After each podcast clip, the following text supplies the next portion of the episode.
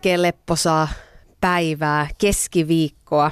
Täällä on taaskin vieras paikan päällä. Mielenkiintoinen herra. Täällä on Partasuu, seikkailumatkailija, TV-tähti, toimittaja, nuorisoidoli, perheen isä, tämän ajan shamaani. Ja voisiko sanoa, että Mad Venturesin ja Doc Venturesin toinen isistä, Riku Rantala. Morjesta ja tervetuloa. No moi, tulipas siinä aikamoinen kavalkaadi, erilaisia rooleja. No Mut kaikillahan meillä näitä rooleja siunaan. No eikö ne ole kaikki ihan paikkansa pitäviä?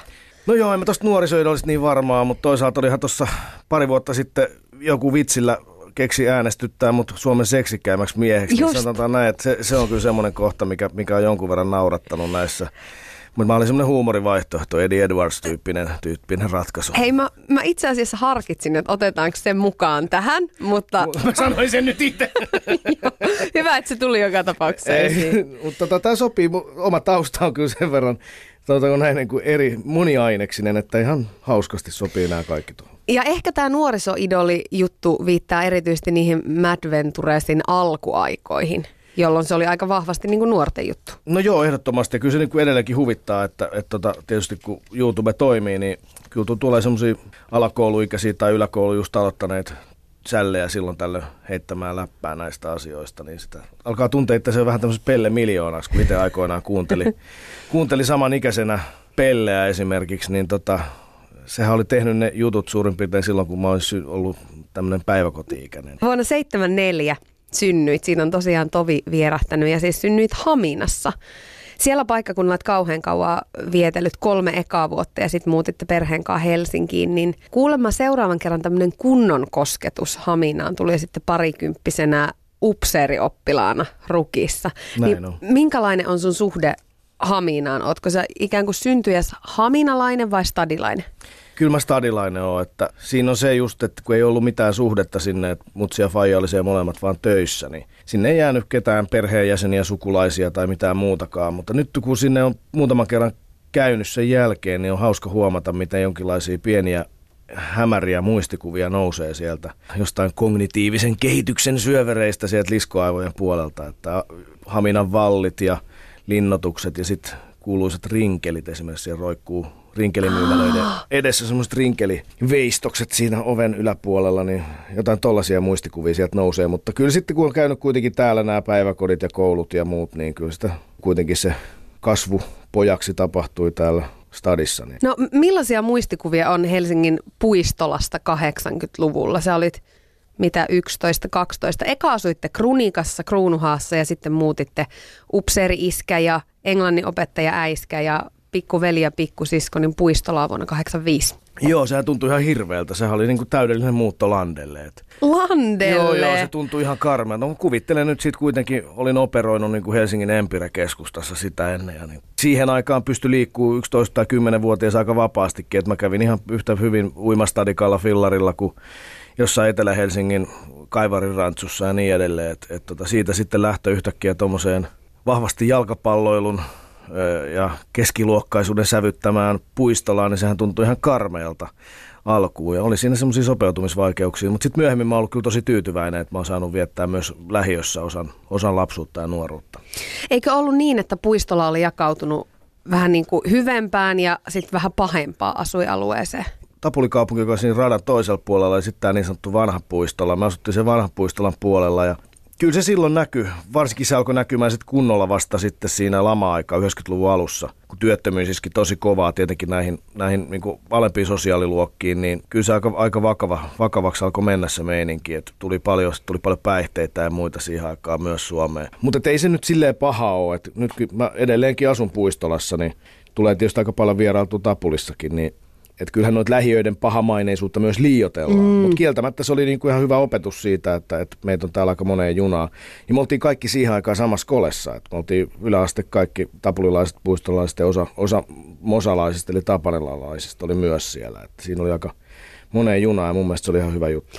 Hei, mitä sä muuten muistat lamaa Suomesta? Mä olin itse silloin, kun, kun lama tuli, niin tosi pieni vielä ala, ala-asteikäinen ja mä muistan yhden haastattelun Iisalmen Sanomiin, kun tehtiin nimenomaan lasten silmin siitä lamasta. Ja sitten mä kerroin, että kun mulla oli viisi markkaa ollut viikkoraha, niin nyt kun iskä jäi yrittäjä, yksityisyrittäjä silloin työttömäksi, että siitäkin piti luopua. Ja se ihan konkreettisesti näkyy ja tuntui se lama. Niin mitä sä muistat siitä? No tuossa on just toi, että, että siinä on ollut valtavasti erilaisia tragedioita tietysti toi viisi markkaa ei ehkä ollut niin paha tragedia, mutta kyllä se pienen tytön maailmassa. varmasti oli aikamoinen niin kuin muutos, totta Joo. helvetissä. Mutta tota, mulla kun oli virkamies vanhemmat, niin leipä on kapea, mutta pitkä. Siinä ei tapahtunut hirveästi muutoksia, mutta mä olin myös duunissa. Mä olin mennyt nousukauden aikana duuniin 14-vuotiaana 88 Prismaa Malmille ja tota, mulla oli omaa rahaa koko ajan. Mutta se, mitä, mitä tapahtui, niin oli se, että sieltä alkoi vakkarit saada kenkää. Jot, muutamia, sieltä tuli jonkin verran vähennyksiä. Kyllä se niin kuin tuntui aika pahalta, kun joku perheisä sai lähteä ja sitten tavallaan meitä kuitenkin tämmöisiä osa-aikaisia tietysti jätettiin, mm. koska me oltiin halpoja ja joustavia, koska koulun jälkeen käytiin duunissa ja niin edelleen. Et siinä, se, siinä ne ensimmäiset kosketukset varmaan itsellä tuli tuohon lamaan. Ja sitten oli myös se, että omasta frendiporukasta tietysti aika moni jäi silloin työttömäksi, varsinkin ne, jotka ei ollut niin sanotusti lukumiehiä, niin kyllä se, kyllä se tie aika vaikea on ja on varmasti nytkin, koska taas kerran meillä vähennellään paljon nimenomaan näitä töitä, mitä ei enää tehdä tai ole niin paljon. Sä olit kyllä aikamoinen lukumies ja tosi pikkusena. Opit kuulemma neljänvuotiaana lukemaan. Olit se muuten jotenkin erityislahjakas lapsi?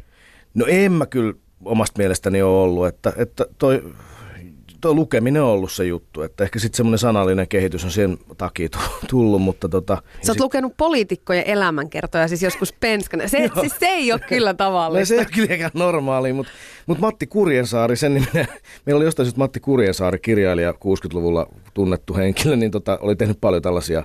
Se oli niin hyvin kirjoitettu, että ne oli hirveän eläviä, että mä jostain syystä rupesin lukemaan niitä paljon. Ja sitten mua kiinnosti pilakuvat, Karin pilakuvat esimerkiksi Hesarissa Kari Suomalaisen, niin mua kiinnosti myös ne taustat, keitä nämä tyypit on ja niin edelleen. Et se lähti tavallaan siitä. Et, ja sitten se meni jotenkin semmoiseksi myös vähän niin kuin että mitä vaan tuo tieteen, niin mä luin pois kuuleksimasta. Että tota, olisi voinut paeta, paeta tätä ihmisenä olemisen tuskaa, niin piti päästä kirjojen maailmaan. Hauska tarina kertoo myös, että et sä oot varastanut, tosin lopulta myöskin palauttanut tämmöisen eroottisen fänihillin, kun et sit sitä olisi kehannut lainata. Joo. Onko se totta? On se totta. Mä olin, mä olin 12. Mä luulen, että mä olin kuudennen luokalla ja puistolla nurkkatie kirjastossa. Tota, jotenkin se osui käteen ja sitä lueskeli siellä hyllyn välissä. Oli silleen, että huh, huh nyt on kyllä oi oi herra Jumala sentään. Että mites mä nyt, että tähän ei kehtaa, mistä kukaan ei saa nähdä, että mä luen tätä. Mites mä nyt teen tämän homman. Sitten ei, en, en mä kehtaa mennä lainaan tota. Että mä, mä, nyt, mä, nyt mä kyllä teen tämmöisen to, to, toiminnan. Pistin sen paidan alle ja lainasin jotain muuta ja ja tota, sitten sain rauhassa lueskella sitä sen jälkeen. Ja sitten kuitenkin syyllisyyden tunteet nousi niin vahvasti. Sitten mä ajattelin, että jonkun muunkin pitää kyllä saada tämä kokea. Mestariteos. Tämä, tämä mestariteos, että täytyy palauttaa se sinne hyllyyn. Onneksi ei jäänyt myöskään palauttamisen yhteydessä kiinni. Siis onko sulla ollut jo ihan pienestä saakka tosi vahva jotenkin oikeustajus, että mikä on oikein ja mikä on väärin? Ei mulla kyllä varmaan mikään semmoinen kovin, kovin erityinen semmoinen, semmoinen ole. Että totta kai mäkin olen ihan yhtä, yhtä niin kuin hönö kuin kaikki muutkin meistä. Mutta sitten tota, toinen asia, mitä tietysti on niin kuin korostettu himassa, ja sitten kun on nähnyt erilaisia ihmisiä paljon, mä ollut siitä, siitä mukava elämä ollut tähän asti, että on saanut paljon erilaisia ihmisiä kohdata. Siitä huolimatta mä oon helvetin ennakkoluulonen ja, ja idiootti usein, mutta tota... No mut silti, et, et nyt ihan kuitenkaan. No mutta mut mä tarkoitan sitä, että, että sitä aina vaan yllättyy huomatessaan itsestään niitä perus mm. piirteitä, mutta sitten samaan aikaan on tullut ehkä semmoinen, että kun ymmärtää tai on tavannut paljon erilaisia ihmisiä, niin sitä jollain tavalla pystyy ehkä ymmärtämään sitä maailmaa vähän enemmän heidänkin näkökulmasta ja siksi, siksi ehkä tulee semmoinen tarve muistuttaa siitä, että muillakin ihmisillä on oikeutensa tai ihmisarvonsa. Mutta siitä huolimatta ihan, kyllä sitä itsekin on ihan yhtä itsekäs ja itsekeskeinen kuin kuin, niin kuin moni muukin tällä alalla toimiva. Jonkinlaista narsismia tämä vaatii, että se tässä viihtyy. Mä monta kertaa saa itteni kiinni siitä, että mua suorastaan hävettää se, että vaikka jokaisen ihmisen aina yrittää kohdata jotenkin, jotenkin semmoiselta nollatasolta ja, ja muodostaa itse sen mielikuvan. Niin no viimeksi viikko takaperin täällä oli Jari Bulmentula vieraana. Joo. Ja mä odotin äijäilyä ja lihasten pullistelua ja vähän semmoista niin kuin mieskarjahtelua. Se oli aivan jotain muuta. Jari oli alusta saakka todella läsnä ja todella herkkä. Ja mä muistan, miten mä jälkikäteen, miten mua hävetti, että, että miksi mä ajattelen sen takia, että ihminen on iso ja lihaksikas ja vähän öykkäröinyt julkisuudessa. Miksi mä meen tuohon ansaan? Sanopas muuta, että media tietysti luo, luo aina kuvia, että meidän pitäisi vaan muistaa, että se on median syy. Media toimii just silleen, kun ihmiset, ihmiset sen haluaa toimivan, mutta tota, se luo kuvitelmia ja käsityksiä ja sitten me helposti otetaan ne yhtenä ainoana totuutena. Tai siksi ainoaksi näkökulmasta, missä lähdetään katsoa asioita. Ihan sama juttu itsellä. Edelleenkin tuo reissatessa niin monesti tulee semmoinen varsinkin jos on vähän väsyttää ja on raskasta ja pientä kulttuurisokkia ympärillä, ja jos on verensokerit alhaalla ja muuta mm. tämmöistä perusreissauksen, niin kyllä siinä alkaa pikkuhiljaa aina välillä tuntua siltä, että perkele näin ei kyllä osaa mitään täällä. Miten nämä on näin helvetin, miten nämä on näin paskasti tämäkin järjestänyt ja niin edelleen. Ja sitten alkaa leimaamaan kokonaisia ihmisryhmiä ja kansakuntia jonkun yhden yksittäisen ikävän kokemuksen tai jonkun muun perusteella. Onpa jotenkin helpottava kuulla, että myös sulla on näitä samoja inhimillisiä ajatuksia. Mulla vasta niitä onkin, että se voi olla, että just siksi mä oon lähtenyt tähän, että mun pitää käydä niitä pelkoja päin, että tota, mä saisin purettua näitä hyvä näin, tyhmiä, hyvä näin. tyhmiä vankiloita, mitä meidän mieli tälle rakentaa. Riku Rantala, mä soitin ihan äsken myöskin sun veljelle, Petelle, ja kyselin, että kun hän on siis sun pikkuveli ja teillä on ikäero kuusi vuotta, niin miten se on oikein hänen elämässään toi ikäero ja nuoremmuus näkynyt? Esimerkiksi voi päästetty huoneeseen, missä Nintendo 8-bittinen laulo ja kaikki kuumimmat pelit ja mä yritän päästä mukaan. Tietenkin fiiliksissä, niin eihän mua sinne otettu, vaan teilattiin aina huoneesta pois ja sitten kun pojat lähti ulos, niin siellä salaa pelasin yksin, yksin Riku huoneesta Nintendo 8-bittistä. Kuulin, kun ovi kävi jäkkiä kone kiinni ja oma huoneeseen ja kun mitä olisi tapahtunut. Tällaisista jutuista niin kuin usein jäi pois ja se tietenkin vähän harmitti. Oi ei sydäntä viiltäviä muistoja.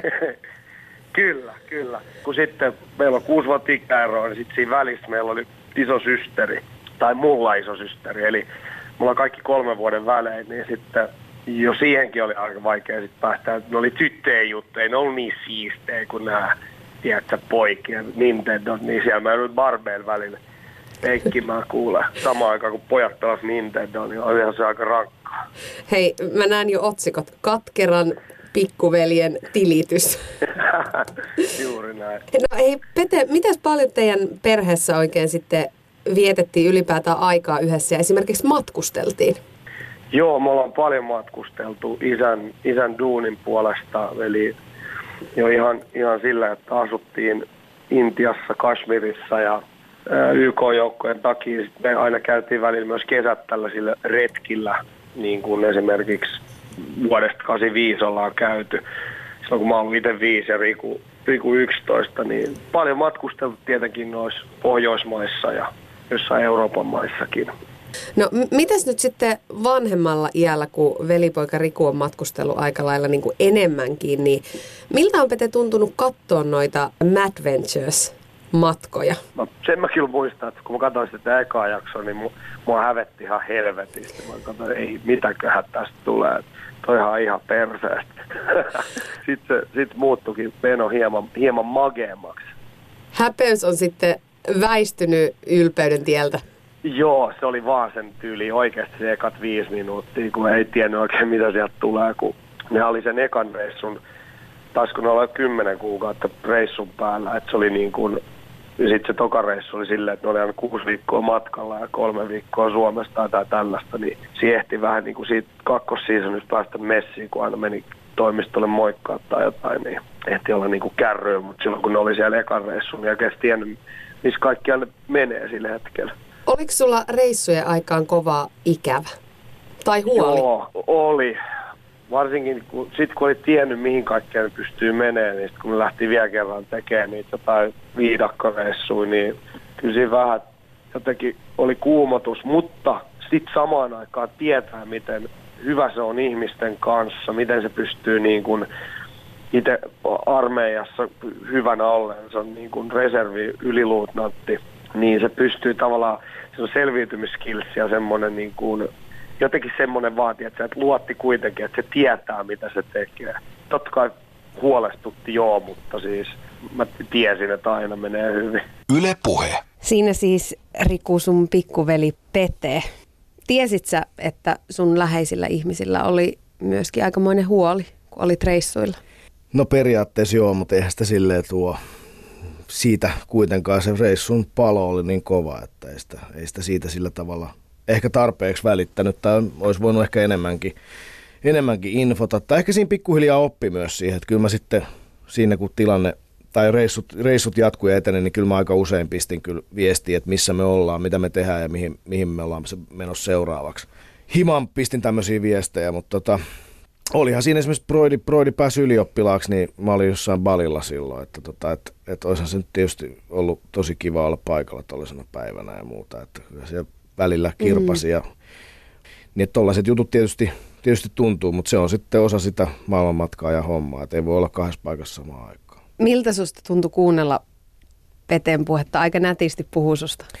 No joo, ja olen tosi ylpeä mun broidista ja kyllä mua ehkä kyllä mua harmittaa se, että mä oon ollut tommonen, tommonen mulkku, itsekäs isoveli, joka tota, jota, ei ota messiin. Mutta siinä oli jo varmaan just toi ikäero ollut, että otit joku 5-16 ja, ja tota, toinen on semmoinen alakouluikäinen, niin sehän tuntuu, että se on vain joka paikassa tiellä, vaikka oikeasti, oikeasti tota, olisi voinut ihan tosi hyvinkin ottaa messiä. Et siinä, siinä tota, ja nyt onneksi taikuisempana mm. on voinut sitten näin toimia ja on kyllä ihan mahtava, mahtavaa. Ja nyt kun tuossa ihan vi, viimeksi muutama päivä sitten, niin Pete oli tota meidän kanssa tsiigaamassa puijun, puijun matsia puistolla urheilijoiden fudismatsia kyläs, paikallisen kyläseuraa ja pelattiin siinä mun kolme pikkukundia ja, ja Peten kanssa fudista, niin oli kyllä ihan mahtava. No jos hetkeksi vielä palataan tuohon ihan sun lapsuuteen tai tämmöisiin teiniaikoihin, niin sä menit ö, yläasteelle tosiaan sinne Tapulikaupunkiin ja tota, sä olit tosi fiksu, koska sä olit lukenut paljon ja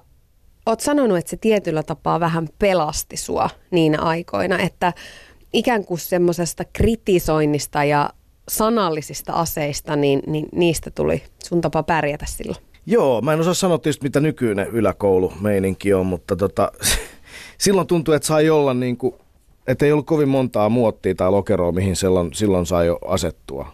Ja se oli tietysti aika ahdasmielistä aikaa. Että sai olla niin kuin joko snobi, tai sitten sai olla hevari, tai hoppari, tai urheilija, tai joku semmoinen niin ehkä nörtiksi tai joku tämmöiseksi niin kuin leimattava henkilö. Ja sitten kun itse tuntuu, että oikein mihinkään noista lokeroista hirveästi sovi eikä halua asettua, niin tavallaan sitten silloin ehkä sen, se sanallisuus auttoi ja sitten myös siitä, että kuitenkin ne arvot oli kovia ja tietynlaiset, jos nyt ei ihan viidakon lait päätänyt, niin kuitenkin sen verran, että, että, että siihen aikaan hierarkia huipulla oli vahvimmat, niin tavallaan se, itsellä sitä puolta ei oikeastaan niin kuin ollut, niin, niin tota, eiköhän tietysti halunnutkaan olla minkään tämmöisen aggression avulla kukkona tunkiolla, niin sit sitä pystyy jollain tavalla sitä rakennetta pysty horjuttamaan heittämällä helvetisti läppää. Ja varmaan siinäkin kyllä on tullut sivullisia uhreja siinä, kun sanan säilä on lentänyt. Mistä se lähtee sulla? Tuleeko se sieltä kirjallisuuden puolelta vai tuleeko se kotikasvatuksesta vai mistä sulla lähtee ikään kuin se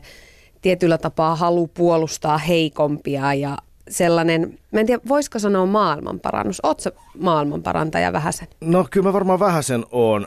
Et siinä on, ehkä siinä on se, että kun tietysti kun itsellä on mennyt aika hyvin asiat, niin mua ärsyttää se, että ajatellaan, että se, että jollain menee helvetti hyvin, että se on sen omaa ansiota. Ei se ole mun ansiota. Se on ensinnäkin mun vanhempia ja mun perheen ansiota, että mä oon semmoinen kuin mä oon. Ja mä oon siitä helvetisti velkaa, vaikka ei meillä ole ollut mitään isoja omaisuuksia jakaa, niin mä oon saanut kuitenkin aikamoisen henkisen pääoman lähtiessäni maailmalle. Ja mun mielestä se on ehkä jopa isompi asia kuin se, että saa fyrkkaa vaikka perustaakseen oman firman tai työpaikan tai monta muuta sellaista asiaa, tai opiskella ilman, että tarvii välittää taloudesta yhtään. Et mua ärsyttää semmoinen oma onnensa seppäläppä, koska mä tiedän sen, että, että tota, mä en olisi tässä tilanteessa ollenkaan, jos ei mulla olisi käynyt myös ihan helvetin hyvät säkä. Ja sitten mä toisaalta tiedän myös sen, että ei tässä olisi tarvinnut kuin ottaa muutama parhaaskel sivulle. Niin olisi voinut käydä ihan jotain muuta. Tuolla mä olisin jossain ehkä vähän katkeroituneen, eikä niin vähääkään. Mulla kova tarve ilmasta itseäni varmasti, mitä mä nyt saan mun työssäni tehdä. Ja sitten jos olisi kuitenkin käynyt, ei tähän tämmöisiin paikkoihin kaikki pääse, niin, niin tota, voisi olla aika toiset tilanteet. Ja entäs sitten? Ei, sekin olisi kuitenkin osaltaan näiden rakenteiden syytä. Eli mun mielestä näissä pitäisi sen takia nimenomaan tähän, tähän koko systeemiin pitää miettiä, että systeemin muuttaminen on tärkeämpää kuin se, että me ajatellaan, että jokainen ihminen sisimmässään muuttuu ja sen jälkeen meillä on täällä paratiisi. Mitä sä ajattelet tämmöisistä hälläväliä ihmisistä? Niitä, joita ei kiinnosta vaikuttaminen tai ympäristöasiat tai ihmisoikeudet tai, tai ylipäätään se oma vastuu ja ne vaikutusmahdollisuudet? Kyllä mä ymmärrän sitä tosi hyvin, koska olen itsekin hälläväliä ihminen. Mähän teen tässä niin kuin tätä, tätä osin, mutta en mä mikään täyspäiväinen yhteiskunnallisten asioiden kelaaja ole missään tapauksessa. Että kyllähän kaikki tarvii vapaa-aikaa, kaikki tarvii viihdettä ja estetiikkaa ja inspiraatiota muuhunkin asiaan kuin tämmöiseen niin, niin sanotusti vakavaa asiaa. Kyllä mä sen ihan tosi hyvin ymmärrän. Mua yllättää sun vastaus tosi paljon, koska mä näen sut jotenkin ihmisenä, joka tekee hirvittävästi asioita, että maailma olisi vähän parempi. Ja, ja sä käytät tosi paljon sun aikaa ja sitä tietynlaista valtaa, mitä myös julkisuus ja sun tekemät ohjelmat, sun muut on sulle tuonut siihen, että, että ihmiset olisi tietoisia ja että ne tekis parempia valintoja. No siinä on varmaan semmoinen pieni syyllisyyden tunne aiheuttaa sitä myös, että, tota, että kun tavallaan tämmöiseen asemaan on ikään kuin päässyt tai, tai joutunut, niin tuntuisi jotenkin urpolta olla käyttämättä sitä vaan tai käyttää sitä pelkästään oman hyvänsä edistämiseen. Et, et koska mä suhtaudun tavallaan kriittisesti myös tämmöiseen julkiskulttuuriin ja vastaavaan, vastaavaan koska se kuitenkin kysymys on loppujen lopuksi vaan niin kuin polttoaineesta yhdelle bisnekselle, eli viihdebisnekselle, niin, tota, niin, niin mä ajattelin, että jos mä nyt on sen bisneksen polttoainetta tässä, niin mä voin ainakin vähän heitellä kapuloit rattaisiin tai ainakin huudella sieltä välillä, että hei, tuosta jotain muutakin tärkeää, tärkeää kuin tämä. Mutta ei samaan aikaan kuitenkin, kyllä mäkin hei, mä, mä menen katsoa lätkämatsia erittäin mielelläni ja kattelen fudista. Ja no hyvä, niin aivot me... on narikassa, kyllä, kyllä kaikilla pitää olla joskus aivot narikassa, se on ihan selvä. Jos katsoo sun elämää ja niitä askeleita, mitä siinä on ollut, niin se on ollut aikamoinen mutkikas matka, kun lukio-opinnot, ne sä suoritit siis tosi arvostetussa Ressun lukiossa, oli hakua oikeustieteelliseen, sä oot opiskellut tiedotusoppia, yleistä kirjallisuustiedettä, avoimen puolella teatterikorkeakoulussa opintoja. Oliko tietojen käsittely tiedettä. Joo, se oli, joo, joo sinne, sinne pääsi, kun oli hyvät paperit, niin pääsi sisään yliopistoon. Siksi siis, mä sinne menin. Ja jossain vaiheessa ajattelit, että ammattisotilaaksi, siis maanpuolustuskorkeakoulua, Tuossa on niin pari mutkaa ollut matkassa ennen kuin ollaan tässä pisteessä. No joo, ne oli kyllä aika ahdistavia mutkia. mä oon monesti sanonut, jos on jotain tuttuja tai frendejä, frendiskidejä tai muuta, jotka on tuossa tilanteessa, että oikein tiedä mitä tekis. Et niin, niin välillä tuntui silloin, että, että kaikki tämmöiset muut, jotka on pärjännyt hyvin koulussa tai oli vaikka jossain ressussa, niin kaikki oli jossain helvetti lääkiksessä tai tutalla tai kauppiksessa tai missä lienee oikeiksessa. Ja itse vaan niin kuin haahuili tuolla. Ja tein, mä tein helvetisti duunia myös noihin aikoihin. Mä olin siis todella paljon töissä. Että mä olin ahtaajana satamassa ja sitten mä olin iltaisin Prismassa ja niin sä oot kuulemma ollut tosi ahkera työntekijä kuitenkin si- siihen aikaan. Ra- ra- siihen aikaan. Raha, raha kiinnosti. Nyt oot täys laiskimus. niin, no, se oli just näin. Eli, tota, eli siinä oli silloin, olin nuori ja tarvitsin rahaa. Tota noin, niin, niin, mutta siis se, että et haahuili, niin tavallaan myös se niin kertoi siitä, että mua kiinnosti hirveän monet asiat, mutta mä en ehkä myöskään pystynyt viemään kaikenlaisia juttuja loppuun yksin. Et esimerkiksi se oikeiksi projekti oli huvittava, kun nyttemmin vaimoni on siis juristi, niin se on helppo, helppo tota huomata vierestä, miten vaikeaa se on ja toisaalta miten, miten niin tietynlaista osaamista se vaatii. Ja sitten taas kun mä itse ajattelin, että tässä on vedetty niin kuin koulu, koulukin vähän tälleen niin kuin lonkalta kohti hyvin yleissivistykseen nojaten, niin tota, toi homma ei enää toiminutkaan ihan silleen. Mä menin kirjastoon lukemaan pääsykokeisiin, niin päädyin lukemaan runoja ja kaiken näköisiä mm. muita juttuja. Ja sitten, Paljon houkutuksia. Niin sitten mä ihmettelin, oli hirveästi houkutuksia. Sitten mä ihmettelin, että miten helvetissä mä en pääse sisään, että mä oon kuitenkin tottunut pärjäämään, mutta ei, ei. Että tuossa oli paljon tällaisia mutkia matkassa, se on ihan totta. Se on ihan totta. Ja kyllä se silloin ahdistikin, että helvetti, mitähän tästä nyt tulee, että mä vaan tässä hörhöilen täällä ja paiskin hommiin, mutta tota, en löydä mitään omaa hommaa. Ylepuheessa Tuija Pehkonen.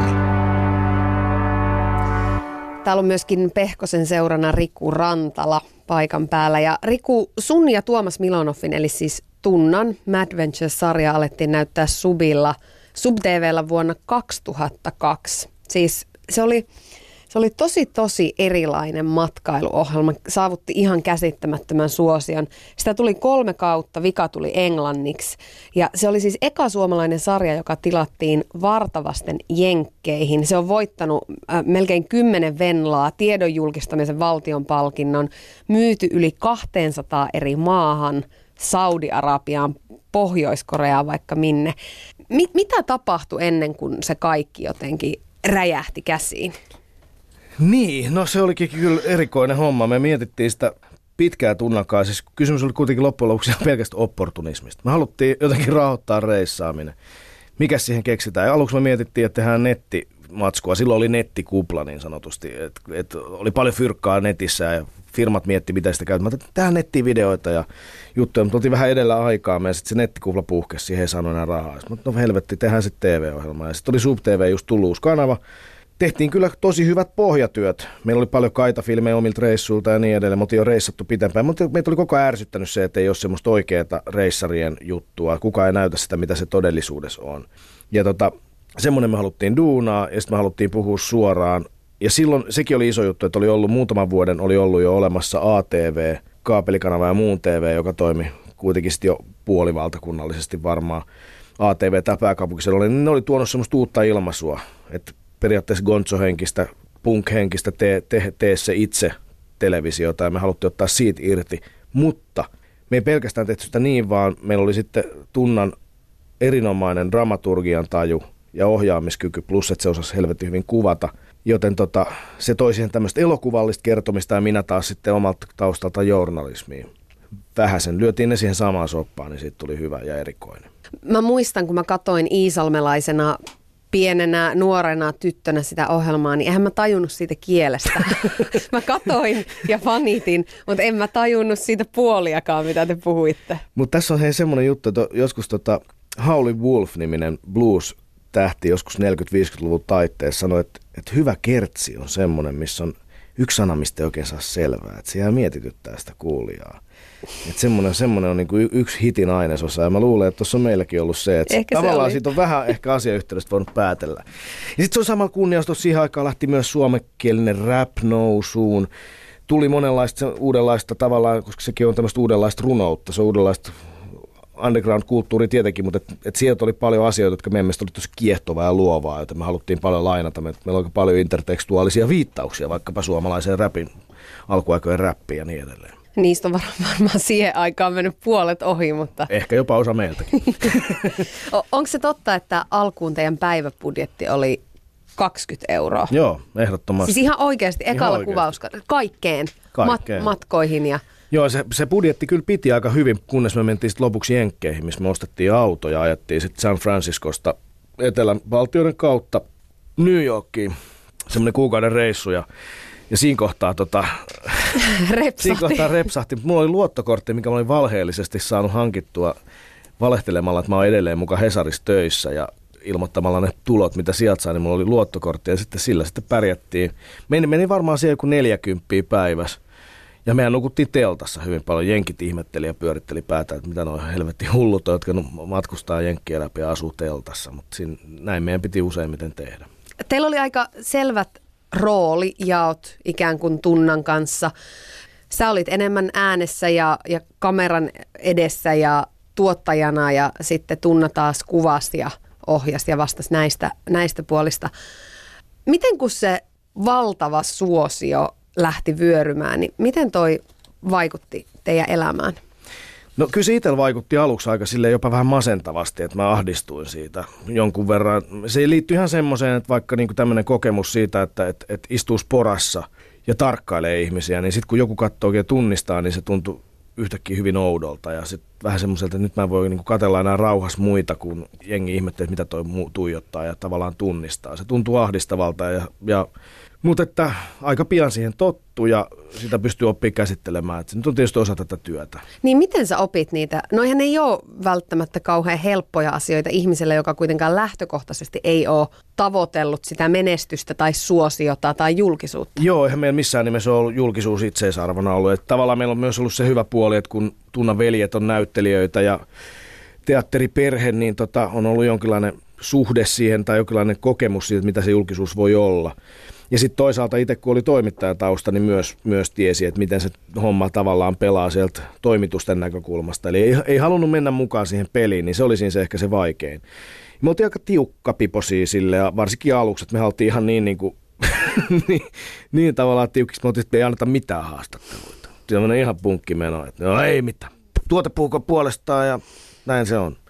Mutta tota, sitten Ai, tietysti ai. ymmärtää, että tämä nyt ei ihan näin mene, jos me halutaan, että kuitenkin sanoa ihmisille jotain, niin on järkevää, että me niin kuin käytetään sitten myös sekin mahdollisuus, mikä on näissä tilanteissa vaikkapa nyt, että voi sanoa, sanoa asioita tai tehdä sitä omaa sanomistaan tunnetukset. Katsokaa tai lukekaa tämä kirja, että tässä on tärkeät asiaa. Et siihen pikkuhiljaa oppi, mutta aluksi oli ihan tuollaista ihan, ihan tiukka, tiukka pipo meininki. Muistan joku Image pyysi haastatteluun, ei anneta. Sitten me annoitte On se molemmat. myö- myöhemmin on tultu järkiin. Koet sä, että, että tuliko tuosta ohjelmasta ja, ja kaikesta siihen liittyvästä niin myöskin ikään kuin, voisiko sanoa hankaluuksia? Mä muistan tämmöisen anti-animalia-palkinnon, minkä te saitte, koska te söitte koiraa Joo. jossakin jaksossa. Joo, me ollaan varmaan ainut taho, taho, taho Suomessa tai koko maailmassa, jotka on saanut sekä anti-animalia että pro-animalia palkinnon. Näinpä. Joo, tota, niin se ei silloin oikein mennyt, se ilmaisumuoto, se oli sen verran, sanotaanko näin, että se oli sen verran tuoretta ilmaisua, että sitä ei oikein, se ei mennyt, mennyt ihan kaikille jakeluun.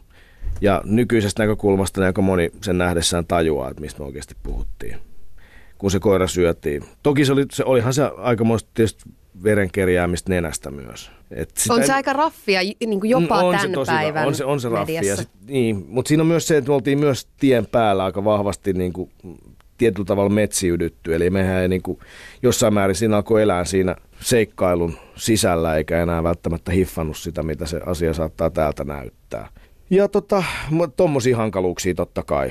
Mutta ei nyt muuten, muuten ehkä mitään erityisempiä, että et tota, tässä on aika vähällä päässyt tavallaan julkisena eläimenä siinä, että minkä verran tulee arvostelua. Että sehän tässä on tässä ammatissa tavallaan aina, se mitä tekee tulee vertauduttua hyvin vahvasti itseen henkilönä, niin se on se, mikä, mikä on vaikeaa verrattuna tavalliseen työhön, jossa voi ainakin erittää sen. Toki mä mokasin töissä, mutta olen silti ihan ok, mutta tässä se monesti niin kuin tuntuu sekoittuvan ne roolit. Et sen, sen pitää vaan jotenkin oppia ymmärtämään, että se on ihan samalla tavalla työtä. Ja, ja, Vaikka tekeekin itsellään ikään kuin Niin. sitä duunia. ja sekin on rooli, ei se ole oikein Riku Rantala, joka siellä Madventuresissa pyörii. Se on rooli, tässäkin on rooli, meillä on rooleja. Mä tietysti toivoisin, että sä nyt voisit sitä roolia vähän No kyllähän tämä rooli tässä on siis totta kai tämä nyt siis se karisee. Sun seurassa on mukava puhua ja mä en yhtään ihmettele, että joku Bull Mentula avautuu tässä näin, jos niinku, niinku tota, vaikka en mä sitä tietenkään tunne, mä tiedän tarviiko se erityisesti avautumista, mutta että niinku tässä nyt on helppo puhua eikä se mutta silti meillä on aina roolit. On sullakin tässä rooli. Säkin oot tässä radiotoimittaja Tuija Pehkonen, etkä sä ole. No se tuo vähän turvaa, niin. ehkä sanotaan näin, että voisit mennä kotiin ja ikään kuin unohtaa sen kaiken. Niin, pieruverkkarit jalkaa ja sitten tekemään just sitä, mitä huvittaa, niin se on vähän eri maailma kuitenkin. Se on totta. Mutta se on hyvä muistaa tämän kaiken niin kuin tämmöisen henkilövetosen media ja muun aikana, että, että loppujen lopuksi ne ihmiset, joita te näette siellä, ne ihmiset, jotka teitä vituttaa, kun te katsotte niitä ohjelmia, tai, tai mutta ne on kaikki kuitenkin jonkinlaisen roolin saaneet tässä systeemissä ja sitä ne sitten vie eteenpäin. Niin, ja ne kaikki menee sitten kotiin pieruverkkareihin pukeutuneina itkemään tai nauramaan tai käyttämään koiraa tai mitä ikinä. No niinpä näin. Vaikuttiko tämä ohjelma ja sen tekeminen niin sun ja Tunnan väleihin? Te olette lukioajoista saakka ollut kavereita. Joo, totta kai se vaikutti ja siis niin kyllähän se lähensi ihan helvetisti ja toiseen voi luottaa melkein tilanteessa kuin tilanteessa. Ja tota, se, se on mua harmittanut monesti, että kun mä oon eniten äänessä tuossa ohjelmassa, niin monet sen ehkä saattaa ajatella, että, "Oi, että se on Rantalan show, että mitä se tunne, bonusäijä. Mutta sehän ei pätkääkään pidä paikkaansa, vaan nimenomaan kysymys on siitä, että se ohjelman sielu on me molemmat, mutta että ennen kaikkea sen sisällön luo tunna. Mä olen kuitenkin esiintyjä ja se, että et, et mä voisin niinku puhua vaikka kolme varttia siinä kamera edessä niitä näitä, niin ei semmoista kukaan jaksa kuunnella. Jonkun pitää miettiä se, että mihin tässä mennään seuraavaksi mitä sitten, ja rakentaa siitä hieno, hieno paketti, ja se on se, se, on se mikä, mistä tunna on aivan huippu. Että tässä jos jotain esiintyjä venloja kuittaillaan, niin kyllä niistä niin kuin vähintäänkin puolikas vartaloa pitäisi antaa tunnalle. Että, tota, että harvalla, harvalla TV-esiintyjällä on tuollaista henkilökohtaista helvetin hyvää ohjaajaa messissä. Että helppohan se on sitten kehittyä siinä, kun toinen, toinen antaa koko ajan palautetta ja tehdään ja tehdään toistoja, toistoja, toistoja. Mä tein kymmeniä ottoja jostain spiikistä, aika harva vetää tuolla alalla, joutuu semmoista hakkaamaan. Että kyllä mä niin kuin olen vetänyt todella paljon, paljon myös huonosti siellä, että, että sitten nyt on leikattu veke. Sun sanoilla, ja, tai voisiko sanoa teidän teoilla, niin niillä on oikeasti ollut myöskin vaikutusta ihmisiin. Siis sen näkee, kun katsoo vaikka Doc Venturesin aikaan keskustelua tuolla Twitterissä. Se suorastaan aina räjähtää käsiin. Ja no, yksi hyvä esimerkki, kun te käynnistitte tämän lihaton lokakuukamppiksen, niin siihen tuli monta kymmentä tuhatta ihmistä mukaan. Mon, monta kymmentä tuhatta suomalaista lopetti lihansyönnin kuukaudeksi. Niin mitkä on Riku sellaisia asioita, joista sä oot kaikista ylpein? Me saadaan aika paljon palautetta myös suoraan kasvotusten kadulla tai jos tuo liikkuu, liikkuu niin sanotusti kentällä. Se palautteen suoruus johtuu varmaan siitä, että me ollaan siinä ohjelmassa tai noissa ohjelmissa aika kuitenkin lähellä omia. Se on rooli, mutta kuitenkin lähellä omaa itseä. Tuntuu, että meitä on ehkä helppo lähestyä. Että varmaankin jotkut näyttelijät vastaavat ei saa samalla tavalla tietenkään suoraa palautetta, kun ihmiset ymmärtää, että nämä nyt on rooleja ja niin edelleen. Mutta joka tapauksessa se palaute, mikä on kaikista parasta, on se, kun ihmiset tulee sanomaan, että tämä tapahtuu jatkuvasti edelleen. Se on ihan käsittämättä vaikuttavaa, että ihmiset sanoo, että hei, että kiitos noista jutuista, mitä te olette duunannut, että mä oon ruvennut katsomaan omaa elämääni toisella tavalla tai mä oon ruvennut katsomaan maailmaa toisella tavalla. Mä oon lähtenyt reissuun, mä oon oppinut näkemään maailmaa, ja mä oon uskaltanut asioita, mitä mä en ole uskaltanut ennen. Se on ihan super siistiä palautetta ja pitää jotenkin muistaa, että aina välillä koputtaa, että se ohimo että hei, tajua tämä silloin kun vituttaa tai silloin kun tuntuu raskaalta, että, että muutamakin tollainen palaute olisi jo semmoinen, mistä voi olla niin kuin elämässään ylpeä. Mä oon tosi ylpeä tuosta palautteesta. Kaikilla noin palkinnoilla sun muilla ei ole mitään merkitystä torrinnalla. Pystytkö sanomaan, että mikä on sellainen asia, mihin sä haluaisit kaikista eniten tässä maailmassa vaikuttaa tai muuttaa? Siis ihan ehdottomasti se on pelko, koska pelkoon pureutuu, tai siihen pohjautuu niin moni meidän, meidän tunteista ja negatiivisesta käyttäytymisestä. Ja tänä päivänä nähdään taas, että se pelko, se pelko on hyvin ymmärrettävää. Mä itse pelkään myös ihan helvetisti välillä. Ei siinä ole mitään, mitään pahaa, mutta että sitä vastaan pitää vaan käydä, sitä pelkoa vastaan, sitä vastaan pitää puhua, sitä vastaan pitää toimista, pitää aktiivisesti itsessään pyrkiä vähentämään. Me, me pelätään vierasta, se on, meihin, se on meihin koodattu juttu. Se on ollut meidän selvitymisen kannalta lajina hyvin tärkeää, mutta se ei ole enää. Päinvastoin se on uhka meidän lajille, se pelko tällä hetkellä. Millaisia asioita sä itse pelkäät? No, mä pelkään vaikka mitä. Mä pelkään tietysti kuolema, mä pelkään sitä, että lapsille sattuu jotain, mä pelkään sitä, että yhteiskunnassa ottaa vallan, vallan väärät voimat, mä pelkään sitä, että me ollaan pian kasvottomien yhtiöiden käytännöllisesti katsoen totalitaristisen järjestelmän alla siitä huolimatta, että meille maalataan viihdekulttuuria, voi olla sellainen kuva, niin kuin me oltaisiin vapaita, vapaita, joo, vapaita kuluttamaan ja vapaita olemaan, olemaan tämän järjestelmän orjia. Tämmöinen kehitys pelottaa mua samaan aikaan mä näen valtavasti mahdollisuuksia myös siinä, miten teknologia ja ylipäänsä kehittyminen voi vapauttaa meitä monista asioista. Sitten taas toisaalta pelkään minäkin sitä, että miten tämä yhteiskunta muuttuu. Tänne tulee varsin nopeassa tahdissa kymmeniä tuhansia uusia ihmisiä, joita kaikkien sovittujen sopimusten ja yleisen inhimillisyyden takia on autettava, mutta samaan aikaan tietysti muakin pelottaa se, että mihin tämmöinen kulttuurien yhteen törmäys johtaa, miten siitä voitaisiin selvitä, mutta että myös se reaktio siihen pelottaa mua. Se reaktio, että, että tota, kuvitellaan, että asia voitaisiin ratkaista sillä tavalla, että lyödään joko turpaan tai helvettiin täältä, kun se ei ole mahdollista. Miten sä tasapainottelet ikään kuin näiden tunteiden kanssa? Tuntuuko susta ikinä, että se pelko saa vallan vai oot sä kuitenkin toiveikas ja uskot siihen hyvään? Esko Valtaoja tästä puhunut paljon, että, että me samaan aikaan kun me luodaan uhkakuvia tai keskitytään näihin uhkakuviin, mitä tietysti on, mitkä on ihan monet ihan kurantteja uhkakuvia, niin me samaan aikaan unohdetaan se, miten hienosti meidän asiat on täällä. Ja se on, tämä on ihan totta. Samoin suuresti arvostamani tietokirjailija Tommi Ushanov on tuonut esille esimerkiksi tuoreemmassa kirjassaan Hätä on tarpeen. Että hätä on tarpeen, muuten me ei saada mitään aikaa. Me ihmiskunta aina panikoi jonkun asian edessä ja – ja sitten se kuitenkin jollain tavalla sen ratkaisee. Tämä on se asia, mihin on, joutuu luottamaan. Mutta totta tietysti on, että eihän tässä ole kuin viimeiset 60 vuotta ollut semmoiset 60-70 vuotta sellaiset vehkeet käytössä, että saatan koko homman oikeastikin lyötyä täysin paskaksi, jos, jos haluaa. Mutta maapallohan, sehän jatkaa. Ihmislaji on sitten toinen asia. Ainakin jonkinnäköistä kuvaa tästä maailmasta, niin Doc Venturesissa on luvassa lisää. Ja siis itse asiassa tänään alkaa uudet jaksot TV2. Se on kello 21 tänään keskiviikkona ja sitten jälkipuinnit jatkuu huomenna, eli torstaisin aina sitten Yle puheella kello 16. Te olette Tunnan kanssa molemmat messissä. Joo, ja tämä radiokeissi on hauska. Tota, nyt tulee olemaan siis uusi lähetysaika. Ennenhän me lähetettiin radiokeskustelu ennen itse illan TV-dokkariesitystä ja illan tota suoraa keskusteluohjelmaa sen jälkeen, mutta nyt me ajateltiin, että on kivempi tehdä niin, että tehdään se radio myöhemmin. Radiossa saa vielä rauhassa puituu niitä asioita, mitä ei telkkarissa ikinä ehdi kaikkea puimaan ja, ja myöskin saadaan se sosiaalisen median erittäin tukeva keskustelu, niin kuin itsekin sanoit, niin mukaan. Tähän siitä mä oon tosi ylpeä, että suomalainen TV-yleisö on järjettömän fiksua. Tätä ihmettelee muuten kansainvälisesti aina jengi. Me ollaan oltu esittelemässä Doc Ventures-formaattia esimerkiksi Cannesin isossa kansainvälisessä TV-tapahtumassa. Me pyydettiin sinne, eri, valittiin sinne semmoisen oikein erityisesiteltäväksi kohteeksi. Tota, jengi oli todella kiinnostunut, mutta lähes kaikki suhtautu hyvin pessimistisesti siihen, että heidän maassaan yleisö tämmöisestä innostuisi. Että joo, no teillä on, teillä, on, teillä on vaan niin fiksua porukkaa se, että pystytte niinku, että et ihmiset katsoo jonkun tuommoisen teemaan liittyvän dokumenttielokuvan ja sitten ne vielä keskustelee siitä aktiivisesti somessa ja muuta. Et se, se on ihan, että kaikki kunnia siitä ehkä suomalaiselle koulu, koulujärjestelmälle, että hyvä muistaa, muistaa myös tämä, että et, et täällä on kyllä oikeasti paljon ihmisiä ja hirveän iso osa meistä on tosi tietoisia kaikesta huolimatta.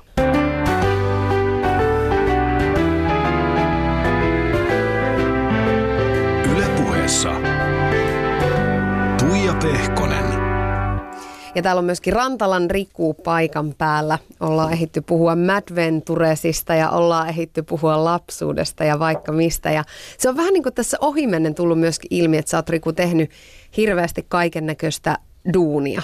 Siis oot kymmenenvuotiaana aloittanut jakamalla mainoksia ja ilmasjakelulehtiä ja oot ollut kaupassa myyjänä ja ahtaajana ja sun, voisiko sanoa, ihan työura alkoi siis Malmin Prismasta vuonna 88 kärrypoikana. Ja joo, joo. Oot kuulemma saanut ylennyksen sieltä sitten hedelmävihannesosastolle. Joo, kolmen kuukauden jälkeen se oli iso juttu. Palkka nousi, siis Herra Jumala, palkka nousi melkein 50 prosenttia.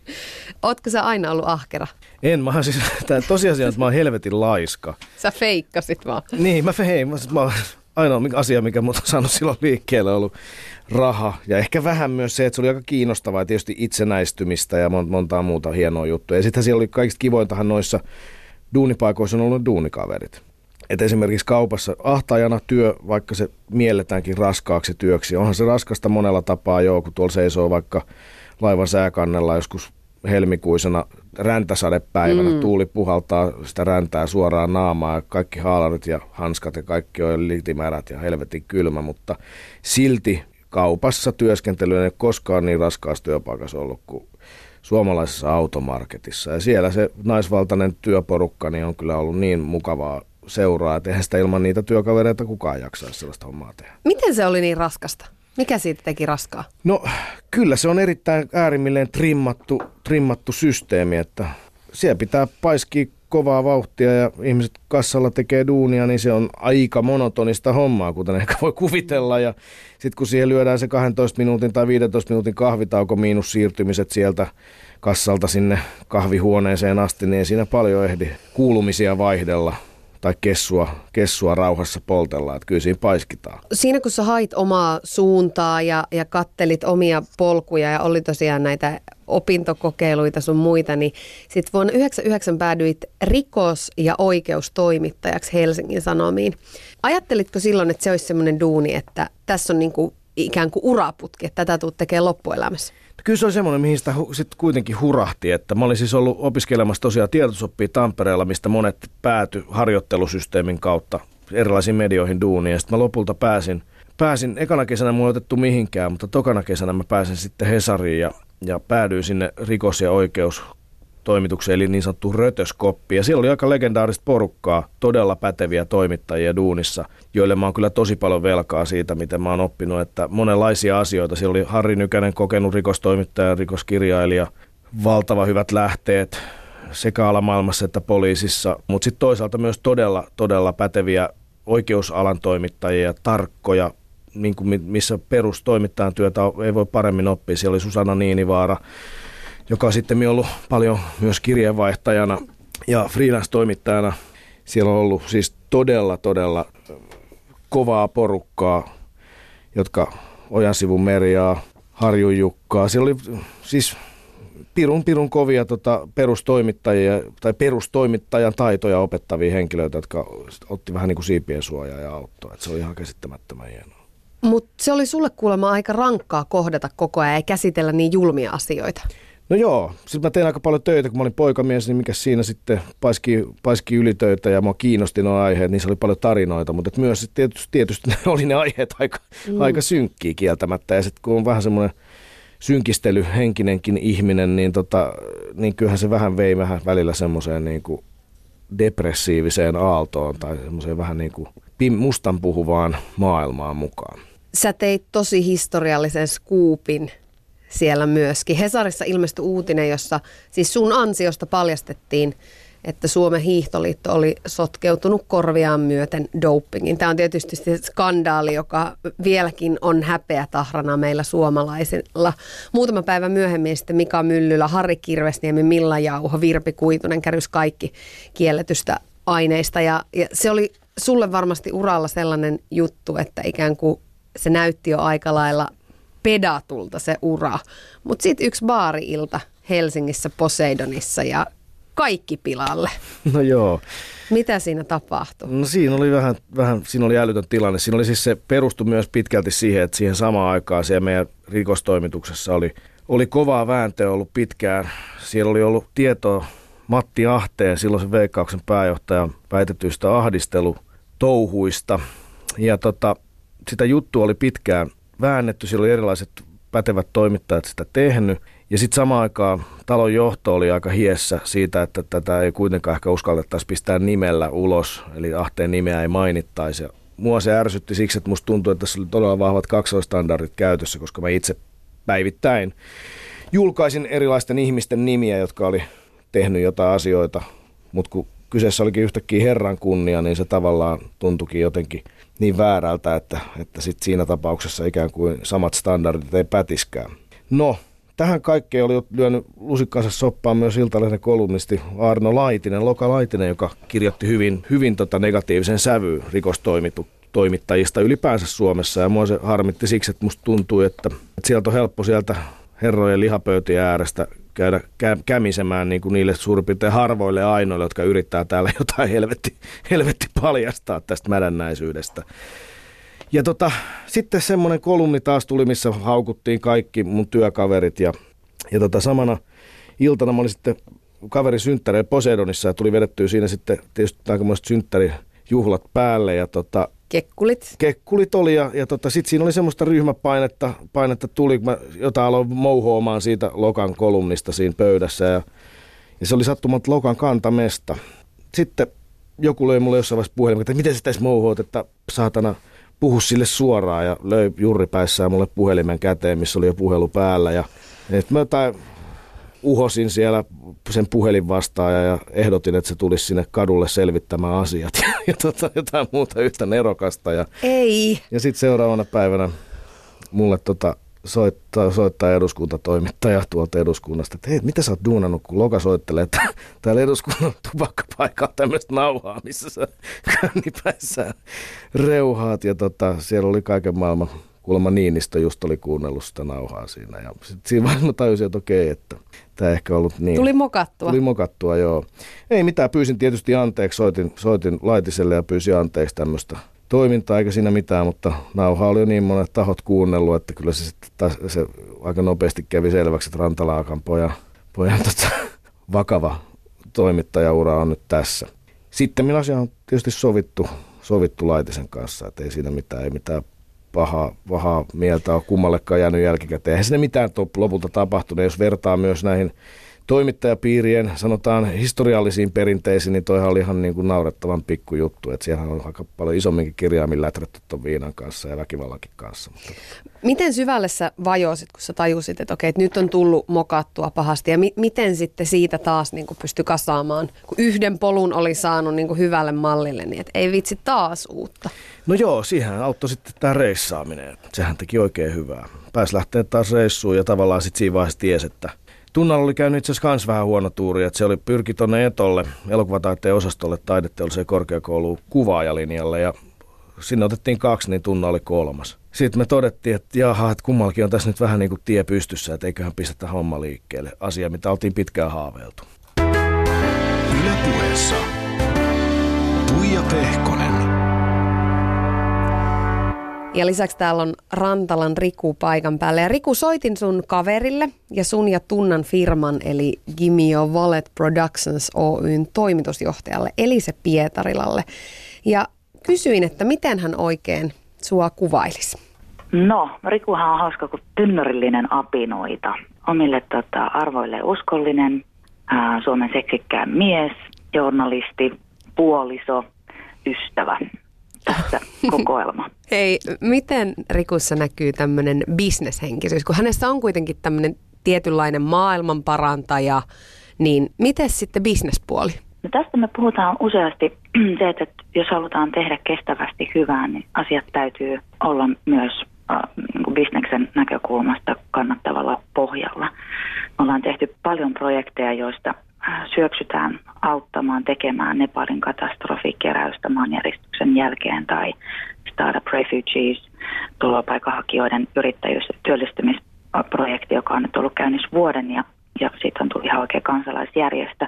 Mutta näitä molempia myös yhdistää se, että me halutaan omalla duunillamme mahdollistaa myös muille yrittäjyyttä, työllistymistä. Että se hyvän, hyvän tulee olla kestävää. Onko se koskaan ristiriidassa, että haluaa paitsi tehdä hyvää ja auttaa ihmisiä, niin, niin sitten Rikula on kuitenkin myöskin perhe elätettävänään ja myöskin muita ihmisiä palkollisinaan? On, on. Aika. Aika tulee vastaan. Kaikkea ei voi ehtiä eikä kaikkea ei voi tehdä.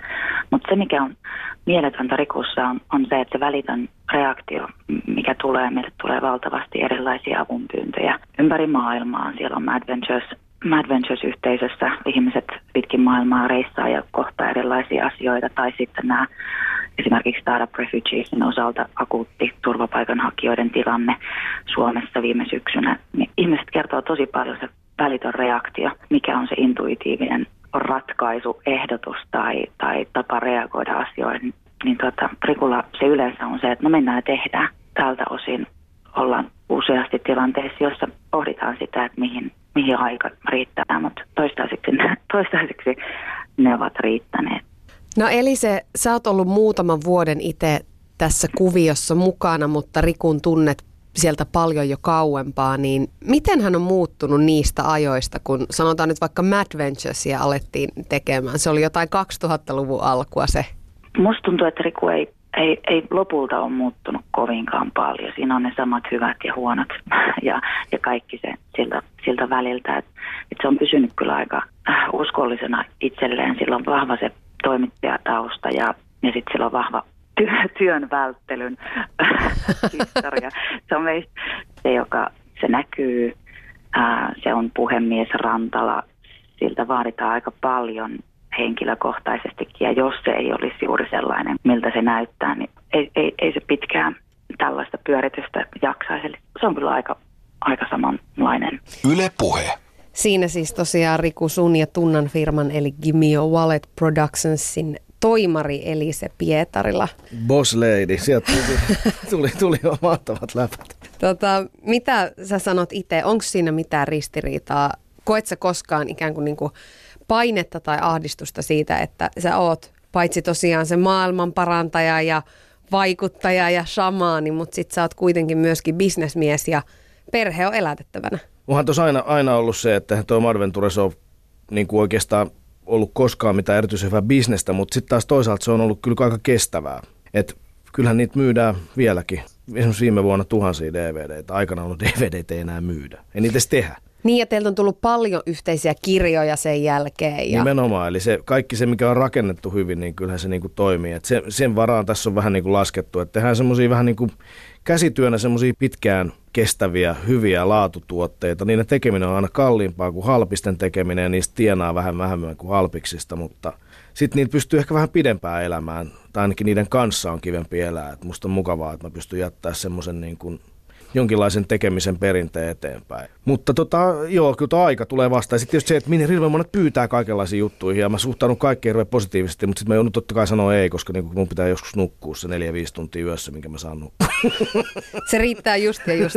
Riku, kun sä oot matkannut maailmalla Mad Venturesin myötä, oot nähnyt tosi rajuja asioita, paljon epäkohtia, köyhyyttä, kaiken näköistä riistoa, niin miten sä suhteutat niitä asioita et tietyllä tapaa olet tekemisessä noiden asioiden kanssa, pyrit muuttamaan maailmaa, vaikuttamaan ihmisiin ja, ja sitten kotona on perhe ja vaimo ja kolme lasta, joilla tietysti aina ne sen hetken asiat ja ongelmat on niitä siinä mittakaavassa kaikista isoimpia. No kyllä se varsinkin tässä vaiheessa, kun ne on kaikki alle kouluikäisiä, niin kyllä se, kyllä se riepoo, että meitä on kuitenkin kaksi vanhempaa vaan, että tota, ei voi olla ihan joka hetki läsnä kaikille kolmelle, mutta parhaamme tietysti tehdään.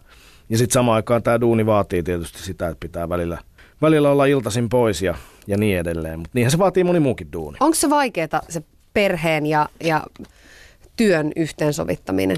On, on se, on se vaikeaa, mutta niin se on kyllä varmaan melkein kaikilla muillakin. Että se täytyy muistaa, että sille ei mitenkään erityisasemassa olla. Näin mä oon kuullut, että se, se ei, ei mene ihan tosta noin vaan. Niin, niin että se, on, se, on se tällä niin sanotun luovalla alalla tai sitten ei, että se on ihan, sama, ihan samat ne arjen korttitalot on rakennettava ja se aikataulutus tehtävä. Mutta se, mikä tässä on hyvä puoli tässä omassa duunissa ja mikä mun mielestä tässä on iso arvo on se, että kuitenkin joskus sitä pystyy tavallaan itsekin päättämään, mitä tekee ja milloin. Että, että kyllä me ollaan onneksi aika pitkiä reissuja tehty yhdessä, yhdessä lasten kanssa ja se on ollut ihan mahtavaa. Ja nytkin tuossa kun tässä taas alkaa kylmät ilmat tulemaan, niin jo ilmoittivat jätket, no vanhemmat kundit, että milloin tästä lähettäisiin.